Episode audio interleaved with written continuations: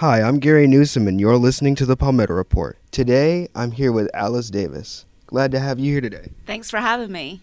Today, we are here to talk about Miracle Park, a park right here in Rock Hill between Cherry Road and Eden Terrace that is one of the first all inclusive parks in the nation. How did the inspiration for Miracle Park come about? Well, I serve on the Disabilities Foundation Board, and so for the, over a decade now, we've been trying to think what is a cool project that we could do with money that we've raised. And my brother actually has a nephew that's in a wheelchair that plays in Greenville on a Miracle League, and he was telling us about it. And so we said we want to have a Miracle League field in Rock Hill. So Warren Norman and, and David Williams and myself and some other folks got together and decided, you know, we can do much more than just a field, and we can we can build a whole park. So we dreamed big, and we decided to push forward uh, with our big big plan instead of just a field. Can you explain who is involved in the construction of this park?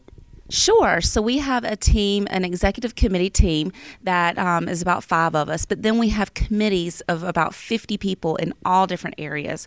One of them is a construction team, one of them is a design team. We have marketing, we have programming.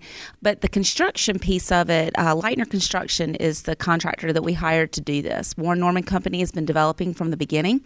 We hired uh, the Leitner Company, and so they are now working with subcontractors um, all around the community. And a lot of the subcontractors are doing um, doing the work that they do for us for a very low cost and maybe even no cost for a lot of the different works that's going on with with uh, with the park. So Leitner Construction is the one that's leading the construction process. The park includes softball and baseball fields that are adapted for people with all abilities. Can you explain how some of these fields are adapted? How about the multi-purpose fields? Sure. So, phase one, we are going to have one of our Miracle League fields. So, the rubberized surface that the Miracle League comes down and puts on the surface um, is very easy for wheelchairs or walkers or um, just folks that might not have good balance on their feet for one way or another. Um, it's also soft for falls. So, there's not any any harm or um, done for someone that might fall or trip. Um, the surfaces are sort of like some of the surfaces you would see underneath playgrounds, but made in a little bit of different way. The baseball fields have already have a Miracle League designed for them, and so the Miracle Leagues will come out and play on those fields. But the multi-purpose fields that you were asking about will be the same sort of thing. Now those are in phase two, so we don't have details on that yet. But the phase two fields, these multi-purpose fields, can have football and soccer. We're going to have a golf place. There will be basketball goals out there. The surfaces will be hard enough for basketballs. So there'll be opportunities for all sports imaginable. I've heard cornhole and um, other other things too that the PRT is planning on having out there on those multi-purpose fields. So they're they're limitless on what we can do with those. What are some of the other recreational sites between Eden Terrace and Cherry Road? Other pieces of the park, um, we like I said, have the two baseball fields. One of the existing fields is already going to be there. Um, we're redoing it, but it's going to be a regular grass field.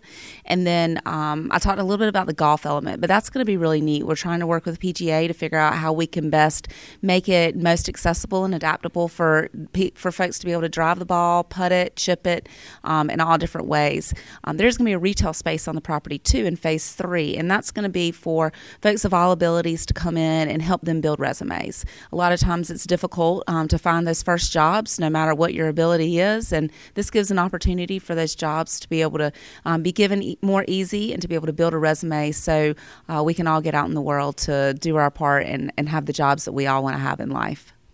Speaking of the retail space, what kind of stores are going to be part of that space? We've had lots of ideas, but nothing specific yet, just because that is phase three. Hopefully, it will be quick. It all depends on fundraising, but we don't know exactly what time frame that'll be.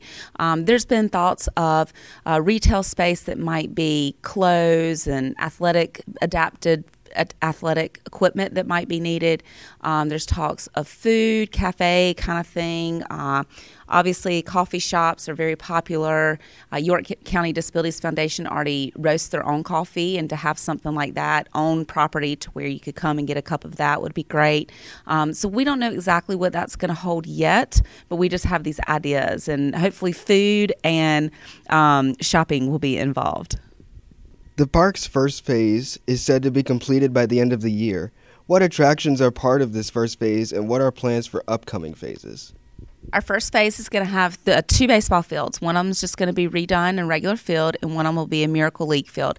The playground is a, all part of phase one, um, along with all the infrastructure of the full 15 acres.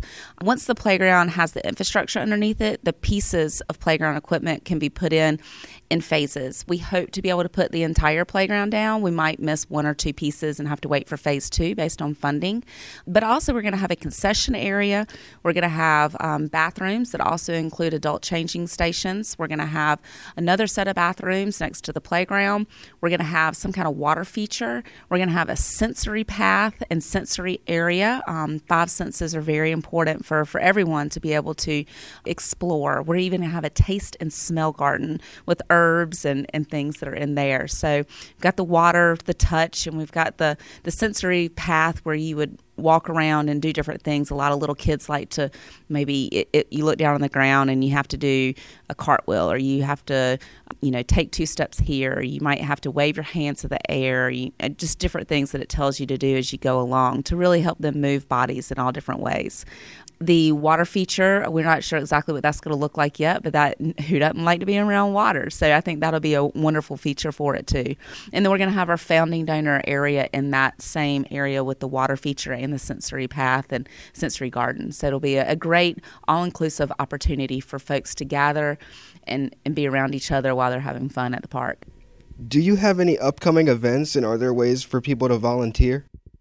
There are lots of different ways. The biggest thing we need right now is people to spread the word on social media. We're we're putting stuff out there every day about some of our donors and some of the playground equipment. I just posted a few minutes ago a 90 second video um, about the park, a little commercial that Comporium put together for us, and um, so any anything people can share and get the word out there. That is the biggest thing we need right now because we need money, and so money. It doesn't have to be someone writing a check, but spreading the word and finding those other donors. You know, the more you spread it to your friends and family, they spread it. Then those donors that want to be involved in it and want to give money will step up and say, "Hey, this looks really cool. I want to be a part of this." So that's one one way.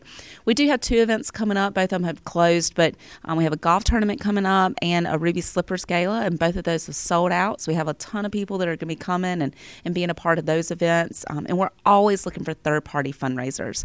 I know Winthrop has got a great group of um, of college kids that would be wonderful at putting on fundraisers and having fun, but raising money for a good cause. And so, if anybody wants to do a fundraiser, you just get in touch with us, and we'll we'll help you uh, figure out how to get started and how to make that happen. And even a fundraiser that brings in hundred dollars is bringing in awareness, and that is one of the biggest things is we need is awareness about the park right now.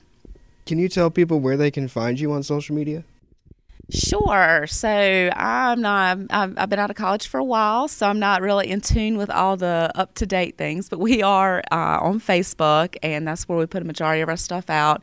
And we're also on Instagram and Twitter. Um, I don't know the other lingo for the other things, but if there's a volunteer out there that wants to get us on those social media outlets, we would love to have that also. What do you hope people get out of their Miracle Park experience the most?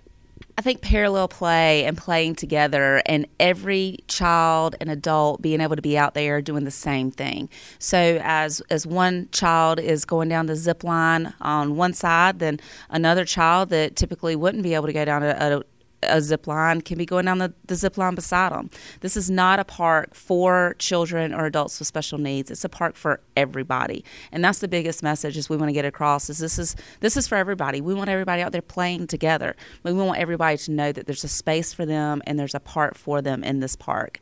No matter if you want to just have the feel on the sensory wall, the baseball oriented stuff, or if you want to be out on the field playing baseball, um, there's different leagues available. So the competitive Miracle League um, is mainly adults, 18 and older, and they get out and they play baseball, and it's very competitive. They have a World Series that happens. There's teams all across the country. It's really, really a cool opportunity. But as children are playing, uh, children are matched with buddies, and I think that's a great opportunity for Winthrop students to have a buddy and be out on the field. And it might be pushing them around the bases. It might just be encouraging them around the bases. It might be hitting the ball with them or for them if they can run but can't hit and different ways. So there's great opportunities there to be able to partner together, um, no matter what your age. My my ten year old son can be out there partnered with a ten year old that might need some help playing baseball So I just think it's a great opportunity for all kids and all adults to be able to do the same thing and not have any barriers holding them back. What impact do you hope Miracle Park will have on Rock Hill and possibly other places in the country? I think we're a model that hopefully will stretch across the nation in other areas. There are fields around, there are playgrounds around, but this is really taking all those barriers down by having it in one place. We want to see the rest of the nation do that.